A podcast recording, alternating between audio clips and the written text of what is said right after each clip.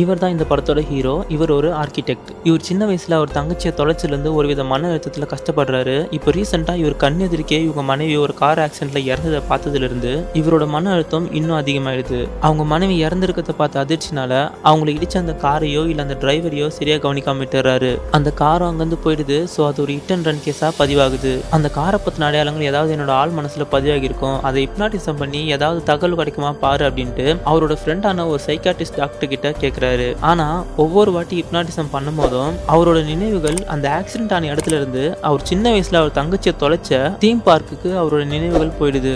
ஆறு மாசமா இந்த ஹிப்னாட்டிசம் செஷன் பண்ணியும் எந்த ஒரு தகவலும் கிடைக்கலன்றதுனால இதுக்கு மேல இதை நீ ட்ரை பண்ணாத. இது உன்னோட உடம்புக்கும் மனசுக்கும் ஆபத்து. நீ ரெகுலரா உன்னோட டிப்ரெஷனுக்கு டேப்லெட் எடுத்துக்கோ எல்லாமே சரியாயிடும்னு சொல்லி டாக்டர் அவனை அமைச்சிடுறாரு அதுக்கப்புறம் ஹீரோ அவனோட வீட்டுக்கு வரான். நீ உன் பொண்ணு கூட டைம் ஸ்பெண்ட் பண்ணவே மாட்டேன் அப்படின்ட்டு ஹீரோவை அவனோட அப்பா திட்டுறாரு. அவன் ஒய்ஃப் இறந்ததுக்கு அப்புறம் அவன் பொண்ணை கவனிச்சிக்கிறதுக்காக அவனோட அப்பார்ட்மெண்ட்டை விட்டு அவங்க அப்பா அம்மா வீட்டில் வந்து அவன் இருக்கான். அம்மா எப்பப்பா வருவாங்கன்னு கேட்கும் போது அம்மா ஊருக்கு போயிருக்காங்க சீக்கிரமே வந்துருவாங்கன்னு சொல்லி அவளை சமாதானப்படுத்துறான். அடுத்த நாள் அவனுக்கு ஒரு சில்ட்ரன் சென்டர்லேருந்து கால் வருது. சின்ன வயசில் தொலைஞ்சு போன உங்கள் தங்கச்சி கிடைச்சிட்டதாகவும் நீங்கள் வந்தீங்கன்னா ஒரு சில ஃபார்மாலிட்டிஸ்லாம் முடிச்சுட்டு அவங்கள கூட்டு போகலான்னு அவங்க சொல்கிறாங்க அவன் அங்கே போய் பார்க்குறான் அங்கே ஒரு பொண்ணு இருக்கா அவள் பேர் யூஜின். இத்தனை நாள் இல்லாமல் இப்போ மட்டும் எப்படி அங்கே ஞாபகம் வந்ததுன்னு கேட்கும்போது எனக்கு இப்போ கூட எந்த ஞாபகமும் வரல. என்னோட அப்பா அம்மா ரீசெண்டாக இறந்துட்டாங்க. அவங்களோட திங்ஸ்லாம் எடுத்து வைக்கும் போது அதுலேருந்து ஒரு சில டாக்குமெண்ட்ஸை பார்க்கும் போது தான் நான் ஒரு தத்தெடுக்கப்பட்ட குழந்தைன்னு எனக்கு தெரிஞ்சுது. அந்த டாக்குமெண்ட்ஸை வச்சு விசாரிக்கும் போது எனக்கு உங்களோட தகவல் கிடச்சிது அப்படின்னு சொல்கிறா அதுக்கு அவன் எனக்கும் உன்னோட ஃபேஸ்லாம் சரியாக ஞாபகம் இல்லை. ஒரு டிஎன்ஏ டெஸ்ட் வச்சு கன்ஃபார்ம் பண்ணிக்கலாம். அதுக்கப்புறமா நான் எங்கள் அப்பா அம்மா கிட்ட சொல்லி உன்னை வீட்டுக்கு கூட்டு போகிறேன் அப்படின்னு சொல்கிறான் அதுக்கப்புறம் ஒரு ரெண்டு மூணு நாள் கழிச்சு டிஎன்ஏ டெஸ்ட்டோட ரிசல்ட் வந்தது. அதை பார்த்துட்டு அவங்க அப்பா அம்மா ரொம்ப சந்தோஷப்படுறாங்க. அடுத்த நாள் அவனோட தங்கச்சி அவன் வீட்டுக்கு வந்துடுறா. அவங்க அப்பா அம்மா அவன் வீட்டுக்கு வந்து வச்சு ரொம்ப சந்தோஷப்படுறாங்க. ஆனால் இவன் மட்டும் முழுசாக சந்தோஷப்படுற மாதிரியே தெரியல. அப்போ அவ நான் இங்கேயே பக்கத்தில் எங்கன்னா வீடு வந்துட்டு என்னோட ஜாபை நான் இங்கேயே மாற்றிக்கிறேன் உங்கள் கூட நிறைய டைம் ஸ்பெண்ட் பண்ணணும்னு ஆசைப்படுறேன். அப்படின்னு சொல்றா. அதுக்கு அவங்க அப்பா அம்மா நீ எதுக்கு வேற வீட்டில் தங்கணும்? நம்ம எல்லாருமே ஒரே ஃபேமிலி ஒரே வீடாக தான் இருக்கணும். நீ ஜாபுக்குலாம் போக தேவையில்ல வீட்டிலே இருன்னு சொல்லி அவங்க அப்பா அம்மா அவளை அங்கேயே இருக்க சொல்கிறாங்க அடுத்த நாள் அவள் நர்ஸாக வேலை செஞ்சுட்டு இருந்த ஹாஸ்பிட்டல் இருந்து அவளோட திங்ஸ்லாம் பேக் பண்ணிட்டு அங்கே வந்து கிளம்புறா. அப்போ அவள் கூட ஒர்க் பண்ணுற நர்ஸ் வந்து அவளை ரொம்ப மிஸ் பண்ணுறதாகவும் அவள் எல்லாருக்கிட்டையும் ரொம்ப அன்பாக நடந்துக்குவானோ அவள் அவங்க வீட்டுக்கு வரதுனால நீங்கள் ரொம்ப லக்கினோ அவங்க ஃபேமிலி கிட்ட அவள் சொல்கிறா அதுக்கப்புறம் அவள் அந்த வீட்டுக்கு வந்து உடம்பு முடியாத அவங்க அம்மாவுக்கு ரொம்ப ஹெல்ப்ஃபுல்லாக இருக்கா. அம்மாவை ரொம்ப நல்லா கவனிச்சிக்கிறத அவங்க அண்ணனும் பார்க்கறான் அடுத்த நாள் அவன் எனக்கு கொஞ்சம் ஒர்க் இருக்கிறதுனால என் பொண்ணை பிக்கப் பண்ண வர முடியல. நீங்கள் கொஞ்சம் கூட்டு வந்து வீட்டில் விட்டுங்க அவன் ஸ்கூலில் ஃபோன் பண்ணி சொல்கிறான் அப்போ அவங்க உங்கள் பொண்ணை உங்கள் சிஸ்டர் வந்து கூப்பிட்டு போயிட்டாங்க அப்படின்னு சொல்கிறாங்க அப்போ அவனுக்கு அவன் தங்கச்சிக்கிட்ட இருந்து கால் வருது. நான் பாப்பாவை கூப்பிட்டு வந்துட்டேன். நீ உன்னோட பிஸ்னஸை பீஸ்ஃபுல்லாக பாரு. நான் பாப்பாவை பார்த்துக்கிறேன் அப்படின்ட்டு அவன் சொல்கிறா அவங்க அண்ணனோட குழந்தைய பார்த்துக்கிறது வந்து அந்த வீட்டில் சமைக்கிற வரைக்கும் எல்லா வேலையுமே செய்றா. அவ எல்லாருக்கிட்டையும் நல்ல பேரும் வாங்குறா. அவன் அந்த வீட்டுக்கு வந்ததுலேருந்து எல்லாருமே ரொம்ப சந்தோஷமாக இருக்கிறத அவங்க அண்ணன் பார்க்கறான் அதனால அவன் தங்கச்சிக்கிட்ட நீ இந்த வீட்டுக்கு வந்ததுலேருந்து அப்பா அம்மா ரொம்ப சந்தோஷமாக இருக்காங்க. நீ பண்ணுற எல்லா ஹெல்ப்புக்கும் ரொம்ப தேங்க்ஸ்னு சொல்கிறான் நம்ம எல்லாருமே ஒரே ஃபேமிலி தான். நான் என் கடமை தான் செய்கிறேன் நீ எதுக்கு நான் தேங்க்ஸ்லாம் சொல்கிற வீட்டை நான் பார்த்துக்கிறேன் நீ பிஸ்னஸை கவனிச்சுக்கோனான்னு சொல்கிறா அவனோட தங்கச்சி. அடுத்த நாள் அவனோட டாக்டர் ஃப்ரெண்டு கிட்ட ட்ரீட்மெண்ட்டுக்கு போகும்போது என் ஒய்ஃபோட ஆக்சிடென்ட் கேஸ் இன்னும் முடியாமல் இருக்கும்போது என் வீட்டில் இந்த மாதிரி புதுசாக ஸ்டேஞ்சர் இருக்குது எனக்கு ஒரு மாதிரி இருக்குது. எல்லார மாதிரி என்னால் முழுசாக சந்தோஷப்பட முடியல அப்படின்னு சொல்கிறான் அதுக்கு அந்த டாக்டர் நீ கண்டினியூஸாக அந்த டேப்லெட் எடு உனக்கு டிப்ரெஷன்லாம் கம்மியாகி எல்லாமே சரியாயிடும். நீ ஃபஸ்ட் இந்த ஹிப்னாட்டிசேஷன் வரதை நிறுத்து அப்படின்னு சொல்கிறாரு அதுக்கப்புறம் அவன் அவங்க வீட்டில் யாருக்கும் தெரியாமல் டிப்ரெஷனுக்காக அந்த டேப்லெட்டை சாப்பிட ஆரம்பிக்கிறான். அப்போ அவங்க வீட்டில் புதுசாக ஒரு ஆள் அவங்க அம்மா அம்மாவுக்கு நடக்கிறதுக்கு ட்ரைனிங் கொடுக்கறத பார்க்குறான். அவனை பார்த்து தான் அவங்க அம்மா அவன் எதிர்க்க நடந்து காட்டுறாங்க. அவங்களால பேலன்ஸ் பண்ண முடியாமல் கீழே விழுந்துடுறாங்க. அதை பார்த்துட்டு கோவப்படுற ஹீரோ அந்த புதுசாக வந்த ஆளை பார்த்துட்டு உங்களை யார் இதெல்லாம் பண்ண சொல்லுது உங்களை யார் இங்கே அமுச்சு வச்சதுன்னு கேட்குறான் அப்போ அவனோட தங்கச்சி அங்கே வந்து இவர் ஹாஸ்பிட்டலில் என் கூட ஒர்க் பண்ணவர்.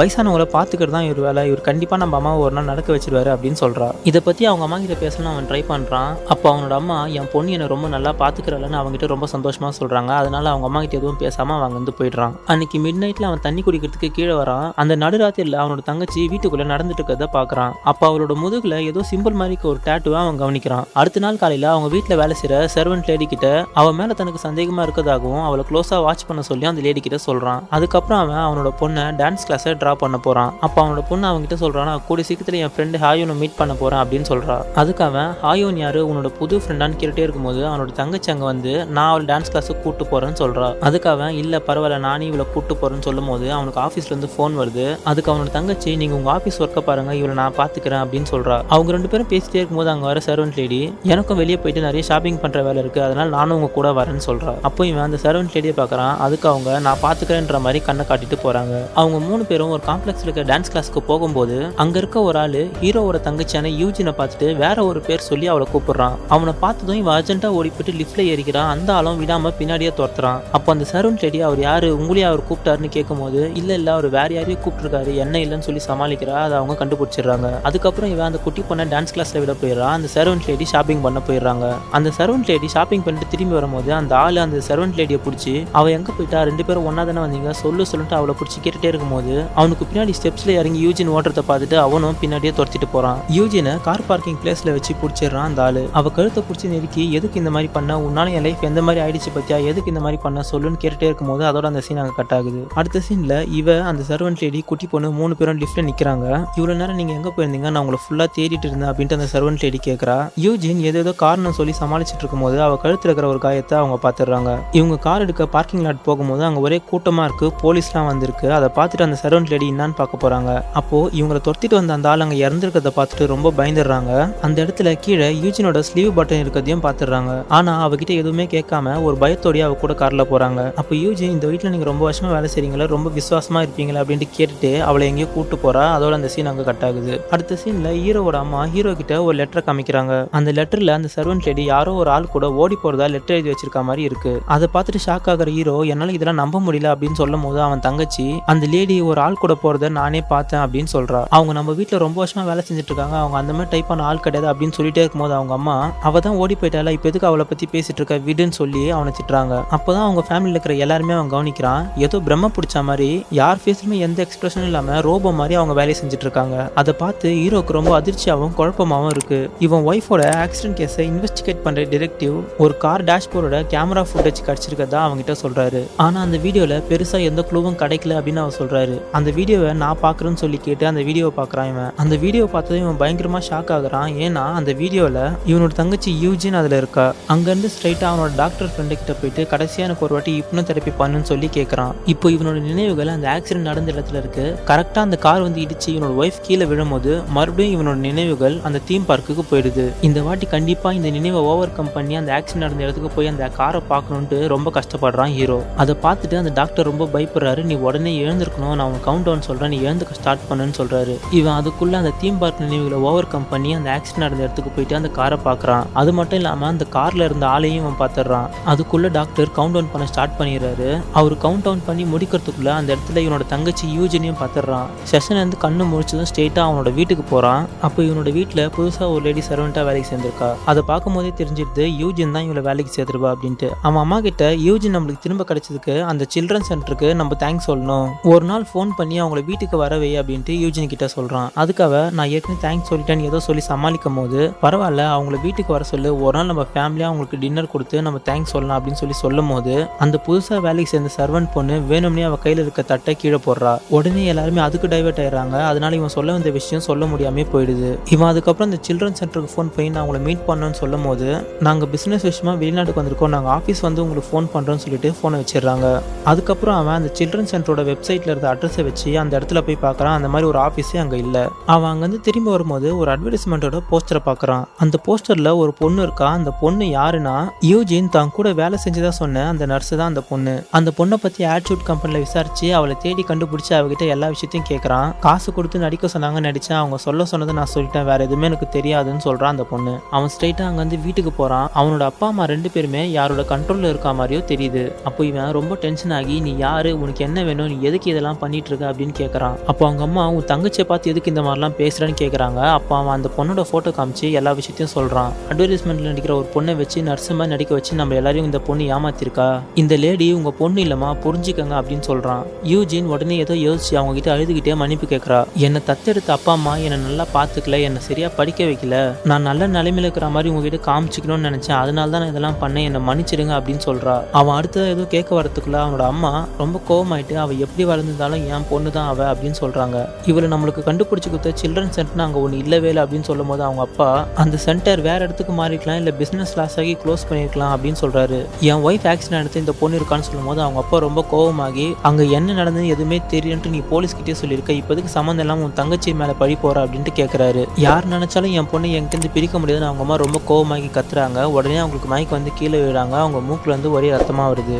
அடுத்த சீனில் அவனோட அம்மாவை ஹாஸ்பிட்டலில் சேர்த்துருக்கான். அவங்களுக்கு பிபி அதிகமானதுனால தான் இந்த மாதிரி இருக்குது ஒன்றும் ப்ராப்ளம் இல்லைன்னு டாக்டர் சொல்கிறாரு அப்போ அவன் தங்கச்சி அவங்ககிட்ட நான் பொய் சொன்னதுக்கு என்னை மன்னிச்சிருங்கண்ணா. நான் வேறு எந்த தப்பும் பண்ணலை. என்னை நம்புங்கண்ணான்னு சொல்கிறா அதுக்கப்புறம் இவன் ரொம்ப அமைதியாகி நான் உன் மேலே கோவப்பட்டு தப்புதாம்மா. என்னை மன்னிச்சிருன்னு சொல்லி அவளை தட்டி கொடுத்துட்டு அம்மாவை நல்லா பார்த்துக்கோன்னு சொல்லிட்டு போயிடுறான். அடுத்த சீனில் அவன் காரில் உட்காந்துருக்கும் போது ஒரே ஒரு தலைமுடியை ஒரு பிளாஸ்டிக் கவரில் போட்டு வச்சுட்ருக்கான் அவன் தங்கச்சி அவன் தட்டி கொடுத்ததே அவன் மேலே இருக்க அந்த தலைமுடியை எடுக்கிறதுக்காக தான். அன்னைக்கு நைட் அவன் வீட்டுக்கு போகிறான் பின்னாடி அவன் பொண்ணு வந்து நிற்கிறா அந்த குட்டி பொண்ணு ரொம்ப சோர்வாகவும் ரொம்ப ஒல்லியாகவும் ஆயிட்டுருக்கா. அவகிட்ட பேசும்போதே தெரிஞ்சது அவன் நார்மலாக இல்லை யாரோட கண்ட்ரோல்லையே இருக்கா அப்படின்ட்டு. இங்கே ஹாஸ்பிட்டலில் அவனோட அம்மா திடீர்னு எழுந்து யூஜினை பார்த்து நீ எங்கேயும் போயிடாத என் கூடவே இரு. நீ என் கூட எப்போவுமே பேசுகிற மாதிரி பேசு. அதான் எனக்கு ரொம்ப சந்தோஷமாக இருக்குன்னு சொல்கிறாங்க அப்போ யூஜின் அவங்க அம்மா காதில் வந்து ஏதோ சொல்கிற மாதிரி காட்டுறாங்க. அப்போ அந்த அம்மா கொஞ்சம் கொஞ்சமாக கொஞ்சமா சிரிக்க ஆரம்பிக்கிறாங்க. அப்போ தான் நம்மளுக்கு தெரியுது அவங்க ஃபுல்லாக யூஜின் கண்ட்ரோலில் இருக்காங்கன்ட்டு. அடுத்த நாள் இவன் போயிட்டு டிஎன்ஏ டெஸ்ட்டுக்கு சாம்பிள் கொடுத்துட்டு வரான். இவன் ஒய்ஃபோட ஆக்சிடென்ட் கேஸை இன்வெஸ்டிகேட் பண்ணுற டிரெக்டிவ் இவனை கூப்பிட்டு இவங்கிட்ட ஒரு சில விஷயங்கள் பேசுகிறாரு உங்கள் வீட்டில் வேலை செஞ்ச அந்த லேடி காணாமல் போகிறதுக்கு முன்னாடி ஒரு ஷாப்பிங் மாலில் ஷாப்பிங் போயிருக்காங்க. அதே டைமில் அந்த ஷாப்பிங் மாலோட பார்க்கிங் பிளேஸில் ஒரு கொலை நடந்திருக்கு. இதை பற்றி உங்களுக்கு ஏதாவது தெரியுமா அப்படின்ட்டு அந்த ஆளோட ஃபோட்டோ காட்டுறாங்க. அந்த ஃபோட்டோவை பார்த்துட்டு இவன் யாருன்னு தெரிலன்னு சொன்னதும் அந்த டிரெக்டிவ் அவனை பற்றி ஒரு சில விஷயங்கள் சொல்கிறாரு இவன் ஒரு காலத்தில் ஒரு பெரிய கம்பெனிக்கே சிஓவா இருந்ததாகவும் அதுக்கப்புறம் ஏதோ ஒரு ப்ராப்ளத்தாலேயோ இல்லை பிஸ்னஸ் லாஸாலேயோ தன்னோட பணத்தெல்லாம் இழந்துட்டு அவன் இறந்து போன அதே ஷாப்பிங் மாலில் எலக்ட்ரீஷியன் வேலை செஞ்சுட்டு ஒரு சின்ன எலக்ட்ரிக்கல் ரூமில் அவனோட வாழ்க்கையை ஓட்டிட்டு இருந்ததாகவும் அந்த டிடெக்டிவ் சொல்கிறாரு அன்னைக்கு என் சர்வன் மட்டும் தனியாக போல என் தங்கச்சியும் தான் கூட இருந்தா அப்படின்னு சொல்கிறான் இவன். எனக்கு அவன் என் தங்கச்சியானே சந்தேகமாக இருக்குது நீங்கள் எல்லாத்த பற்றி இன்வெஸ்டிகேட் பண்ணுங்கன்னு சொல்லி அவங்கள அமுச்சு வைக்கிறான். அந்த டிடெக்டிவும் யூஜினை இன்வெஸ்டிகேட் பண்ண அவங்க வீட்டுக்கு போகிறாரு அவகிட்ட விசாரிக்கிறதுல எந்த ஒரு சந்தேகப்படமான பதிலும் அவன் சொல்ல மாட்டா. அதுக்கப்புறம் அந்த சர்வெண்ட்டை பற்றி விசாரிக்கும் போது அவள் ஒரு ஆள் கூட போனதை நானும் என் அப்பாவும் தான் பார்த்தோம் அப்படின்னு சொல்கிறா அவள் உங்கள் அப்பாவும் பார்த்தாரா அப்படின்ட்டு அவர் கேட்டுட்டு போதே அவங்க அப்பா அங்கே வந்து ஆமாம் நானும் பார்த்தேன் அப்படின்னு சொல்கிறாரு ஆனால் அவர் யூஜின் கண்ட்ரோலில் தான் இருக்காரு அப்படின்றது அந்த டிடெக்டிவ்க்கு தெரிய மாட்டுது. அதுக்கப்புறம் அந்த டிடெக்டிவ் ஹீரோக்கு ஃபோன் பண்ணி உங்கள் தங்கச்சி சந்தேகப்படும் மாதிரியான எந்த பதிலும் சொல்லலை. அது மட்டும் இல்லாமல் உங்கள் சர்வெண்ட்டு போனது அவன் மட்டும் தான் பார்த்தான்னு நீங்கள் சொன்னீங்க. ஆனால் உங்கள் அப்பாவும் பார்த்துருக்காருன்றதை அவரே சொல்கிறாரு அப்படின்ட்டு அந்த டிடெக்டிவ் சொல்கிறாரு அது மட்டும் இல்லாமல் உங்கள் சர்வெண்ட் காணாமல் போன அன்னைக்கு உங்கள் கூட தான் கடைசியாக ஃபோனில் பேசியிருக்காங்க. அதனால் நீங்கள் ஊரை விட்டு எங்கேயும் போகாதீங்க. இல்லைன்னா நான் உங்கள் மேலே கேஸ் போட வேண்டி வரும் அப்படின்ட்டு அவர் சொல்கிறாரு அவனோட பொண்ணு அவங்க அப்பா அம்மானு எல்லாருமே ஃபுல் கண்ட்ரோல் பண்ணிடுறா யூஜின். அப்போ யூஜின் அவங்க அப்பா அம்மா கிட்ட நீங்கள் சொத்தெல்லாம் என் பேரில் எழுதி வச்சிட போறீங்கன்னு தான் என் அண்ணன் என் கூட சண்டை போட்டுட்டே இருக்கான். நீங்கள் உங்கள் சொத்தெல்லாம் உங்கள் பேத்தி பேரில் எழுதி வச்சிருங்க. அப்போ என் அண்ணன் என் கூட சண்டையும் போட மாட்டான் என் சந்தேகமாக போட மாட்டான் அப்படின்னு சொல்கிறா அவங்க சொல்கிறது கேட்டு அவங்க அம்மாவும் அப்பாவும் ஆமாம் இது ஒரு நல்ல யோசனை தான் அப்படின்னு சொல்கிறாங்க அப்போது அவங்க ரெண்டு பேரோட மூக்குல இருந்தும் பிளட் வருது. அன்னைக்கு ஈவினிங் ஆஃபீஸ்லேருந்து இவன் வீட்டுக்கு வரான். அவங்க அப்பாவும் அம்மாவும் ஒரு ரோபோ மாதிரி உட்காந்து டிவி பார்த்துட்டு இருக்கதை இவன் பார்க்கறான் அவங்க கிட்ட இனிமேல் எதுவுமே சொல்லி புரிய வைக்க முடியாதுன்னு புரிஞ்சுக்கிட்டு அவன் மாடியில் அவன் பொண்ணை பார்க்க போகிறான் அவன் பொண்ணு அவனை பார்த்ததும்? நீங்க எதுக்கு என்கிட்ட போய் சொன்னீங்க? அம்மா இறந்துட்டாங்களாம் இனிமே என்கிட்ட வரவே மாட்டாங்களாம் போய் சொல்றது தப்புன்னு நீங்க தான் சொன்னீங்க. நீங்களே என்கிட்ட போய் சொல்லியிருக்கீங்க. உங்களுக்கு என் மேல பாசமே இல்லை. எங்க அம்மா இறந்ததுக்கு பதிலாக நீங்களே இறந்துருக்கலாம் அப்படின்ட்டு அவன் ரொம்ப கோவமா பேசிடுறா. இந்த விஷயத்த யூஜின் தான் குழந்தைகிட்ட சொல்லியிருப்பான் அவன் புரிஞ்சுக்கிட்டு கோவமா யூஜினை போய் அடிச்சிடுறான். கீழே விழுகிற யூஜின் அவனை பார்த்து சிரிக்கிறா. அதுக்குள்ள அவங்க அம்மா வந்து எதுக்கு உன் தங்கச்சி நீ கொடுமைப்படுத்துற? எங்களோட சொத்தெல்லாம் உன் தங்கச்சிக்கும் ஷேர் கொடுத்துட போறதானே இதெல்லாம் நீ பண்ற. இத்தனை நாள் யூஜின் எங்களுக்கு கிடைக்காம இருந்ததுக்கும் நீ தான் காரணமா இருந்திருப்ப. உனக்காகவும் உன் பிசினஸ்க்காகவும் நாங்க நிறையவே பணம் கொடுத்துரும். இனிமேல் உனக்கு எந்த பணமும் நாங்கள் தர மாட்டோம் சொத்தில் நாங்கள் என் பொண்ணான யூஜினுக்கு தான் எழுதி வைக்க போகிறோம் அப்படின்னு அவங்க அம்மா சொல்கிறாங்க அவனோட அப்பாவையும் அம்மாவையும் யூஜின் நல்லா மைண்ட் வாஷ் பண்ணியிருக்கான்னு தெரிஞ்சுக்கிட்டு தான் பொண்ணையாவது இங்கேருந்து காப்பாற்றிடலான்ட்டு அவன் பொண்ணை கூப்பிட்டு போ ட்ரை பண்ணுறான் அப்போ அந்த பொண்ணு அவனோட கையை தட்டி விடுறா. மறுபடியும் அவன் கையை பிடிச்சிட்டு இழுத்துட்டு போகும்போது அந்த குட்டி பொண்ணு அவனோட கையை கடிச்சிடுறா. இவன் வழி தாங்க முடியாமல் கையை எடுக்கிறான். அப்போ அந்த குட்டி பொண்ணு கீழே போய் விழுந்துடுறா. அதுக்கப்புறம் அந்த குட்டி பொண்ணு அழுதுகிட்டே போயிட்டு யூஜினை கட்டி பிடிச்சிக்கிறா. அன்னைக்கு நைட் யூஜின் வேணும்னே அவன்கிட்ட வந்து அவன் கோவப்படுற மாதிரி பேசுறான். அதை கேட்டு டென்ஷன் ஆகிறாம அவளோட கழுத்தை பிடிச்சி நெருக்கிட்டு நீ எதுக்காக இந்த வீட்டுக்கு வந்திருக்கு எந்த விஷயமும் உனக்கு நடக்க விட மாட்டேன்னு சொல்லிட்டு அவனோட ரூமுக்கு போயிடுறான். அன்னைக்கு நைட் அவனோட வீட்டுக்கு வெளியே யாரோ ஒரு நாலஞ்சு பேர் இருக்கிறத பார்த்துட்டு பயந்து போயிட்டு ஒரு பாதுகாப்புக்காக கத்தி எடுத்துட்டு அங்கே போகிறான் பயந்துகிட்டே போயிட்டு ஸ்க்ரீனை தள்ளிட்டு பார்க்கறான். வெளியே யாருமே இல்லை. கொஞ்ச நேரத்துக்கு ஒன்றுமே புரியாமல் யோசிச்சுட்டு நிற்கும் போது கண்ணாடியில் இவன் கையில் கத்தி வச்சுட்டு நிற்கிறத பார்த்துட்டு உடனே கத்தியை கீழே போட்டுறான். அவனுக்கு டிப்ரெஷன் மாதிரி ஆகி மூச்சு விட ரொம்ப சிரமப்படுறான். அடுத்த சீனில் அவனோட பொண்ணு அந்த டாக்டர் ஃப்ரெண்டு கிட்ட விட்டுறான். அவளை எங்கேயுமே அனுப்பிடாம பத்திரமா பார்த்துக்க நான் வந்து கூடிய சீக்கிரத்தில் கூப்பிட்டு போயிடறான் அப்படின்னு சொல்கிறான் அவன் பேசிட்டு இருக்கும்போதே அவனுக்கு டிப்ரெஷன் மாதிரி ஆகி மூச்சு விட ரொம்ப சிரமப்படுறான். அப்போ அவனோட மூக்கில் இருந்தும் ரத்தம் வரதான் அவன் கவனிக்கிறான். அப்போ தான் அவனுக்கு அந்த டிடெக்டிவ் சொன்ன அந்த இறந்து போன ஆளோட ஞாபகம் வருது. உடனே அவன் அந்த ஆள் தங்கியிருந்த அந்த மாலோட எலக்ட்ரிக் ரூம் போய் செக் பண்ணி பார்க்குறான். அங்க அவனுக்கு மிஸ்ஸிங் சைல்டுன்ற ஒரு போஸ்டர் அவனுக்கு கிடைக்குது. அந்த போஸ்டர்ல ஒரு குட்டி பொண்ணோட ஃபோட்டோ போட்டு அந்த பொண்ணோட பேரு ஹாய் யூன்ட்டு மென்ஷன் பண்ணியிருக்கு. அப்போ தான் அவனுக்கு அவனோட பொண்ணு அடிக்கடி மென்ஷன் பண்ணுற அந்த நேம் அவனுக்கு ஞாபகம் வருது. அந்த நோட்டீஸ் எடுத்துட்டு அவன் அங்கேருந்து கிளம்பும் போது அவனுக்கு ஒரு ஃபோன் வருது. அவன் அப்பார்ட்மெண்ட்டை சேல் பண்றதுக்காக ஒரு புரோக்கர் கிட்ட சொல்லியிருப்பான். அந்த புரோக்கர் தான் இப்போ கால் பண்ணியிருப்பாரு. அந்த ஆள் நான் உங்கள் அப்பார்ட்மெண்ட் கீழே தான் இருக்கேன். கொஞ்சம் கீழே வாங்க பேசணும்னு சொல்லுவான். அதுக்கு இவன் நான் அங்கே ஸ்டே பண்ணல. நான் எங்கள் அம்மா வீட்டில் தான் தங்கியிருக்கேன். நான் அப்புறமா பேசுகிறேன்ட்டு ஃபோன் வைக்க போகிறான் அதுக்கு அந்த ஆள் இல்லை உங்கள் வீட்டில் லைட் எரிஞ்சது. நீங்கள் உள்ளே தான் இருக்கீங்கன்னு நினைச்சேன். ஓகே சாரின்னு சொல்லிட்டு ஃபோனை வச்சிடறான். அப்போது அந்த அப்பார்ட்மெண்ட்டில் யாரோ இருக்காங்கன்னு இவனுக்கு தெரிஞ்சுட்டு உடனே அந்த அப்பார்ட்மெண்ட்டுக்கு ஓடுறான். அங்கே போயிட்டு வீடு ஃபுல்லாக செக் பண்ணி பார்க்குறான் வீட்டுக்குள்ளே யாருமே இல்லை. அதுக்கப்புறமா போயிட்டு பாத்ரூமில் செக் பண்ணுறான் அந்த பாத் டப்பில் இவன் வீட்டில் வேலை செஞ்ச அந்த லேடி அங்கே இறந்து கிடக்குறாங்க. அதை பார்த்துட்டு பயந்து போகிறவனை பின்னாடி வந்து யாரோ அடிச்சிடுறாங்க. இந்த இடத்துல இருந்து ஸ்பாயிலர் ஸ்டார்ட் ஆகுது. ஸோ படம் பார்க்கணும்னு நினைக்கிறவங்க படத்தை பார்த்துட்டு வந்து பேலன்ஸ் வீடியோ பாருங்க. அவன் கண் விழிச்சு பார்க்கும்போது அவன் கை கால்லாம் கட்டப்பட்டு ஒரு சேர்ல உட்காந்துருக்கான் இவன் எதிர்க்க ஒரு ஆள் இருக்கான். அந்த ஆளை பார்த்ததும் தன் ஒய்ஃப் ஆக்சிடென்ட் பண்ண கார்ல இருந்த ஆளோட ஞாபகம் அவனுக்கு வந்தது. நீ தானே என் ஒய்ஃப் ஆக்சிடென்ட் பண்ண உனக்கு என்ன வேணும்? எதுக்காக இது மாதிரிலாம் பண்றீங்கன்ட்டு அவன் கத்துறான். அப்படி அவன் கத்தும் போது அவன் மூக்குல இருந்து பிளட் வருது. அதை பார்த்ததும் அந்த ஆளு இந்த மருந்து ரொம்ப நல்லாவே வேலை செஞ்சிருக்கு. ஆனா அதிகமாயிடுச்சுன்னா மூக்குல இருந்துலாம் பிளட் வரும் போல இருக்கு அப்படின்னு சொல்றான். இதுதான் உங்க அப்பா அம்மா சாப்பிடுற சாப்பாடில் குடிக்கிற தண்ணியில் அவங்க சுவாசிக்கிற காற்றுலாம் நாங்கள் கலந்து கொடுத்தோம் அப்படின்னு சொல்கிறான் இந்த ட்ரக்கை யூஸ் பண்ணி அந்த போதையில் நீங்கள் இருக்கும்போது நாங்கள் உங்ககிட்ட என்ன சொல்கிறோமோ அது எல்லாமே உண்மை நீங்கள் நம்புவீங்க. அதை தான் உங்கள் அப்பா அம்மா பண்ணிட்டு இருக்காங்க அப்படின்ட்டு அவன் சொல்கிறான் அந்த சில்ட்ரன் சென்டர்லேருந்து உனக்கு கால் பண்ணி பேசுனது கூட நான் தான் அப்படின்னு சொல்லும் போது ஹீரோ உங்களுக்கு என்ன வேணும்? எதுக்காக இதெல்லாம் பண்ணுறீங்க பணம் வேணால் சொல்லுங்கள் நான் எவ்வளோ வேணால் தரேன். எங்களை விட்டுருங்கன்னு சொல்கிறான் அதுக்கு அவன் எங்களுக்கு பணம்லாம் தேவையில்லை. எங்களுக்கு தேவையானது புனிதமான ஒரு பெண் குழந்தை. எங்கள் மதத்துக்கு ஒரு கடவுள் தேவை அப்படின்னு சொல்கிறான் எங்கள் மதத்தோட மக்களுக்கு நிறைய பிரச்சனைகள் இருக்குது அந்த பிரச்சனைலாம் நீக்கி எங்களை பிளெஸ் பண்ண எங்களுக்கு ஒரு புனிதமான குழந்தை தேவை. ஏற்கனவே இருந்த ஒரு குழந்தை எங்ககிட்ட இருந்து தப்பிச்சு போய் தன்னைத்தானே காயப்படுத்திட்டு இறந்துட்டா.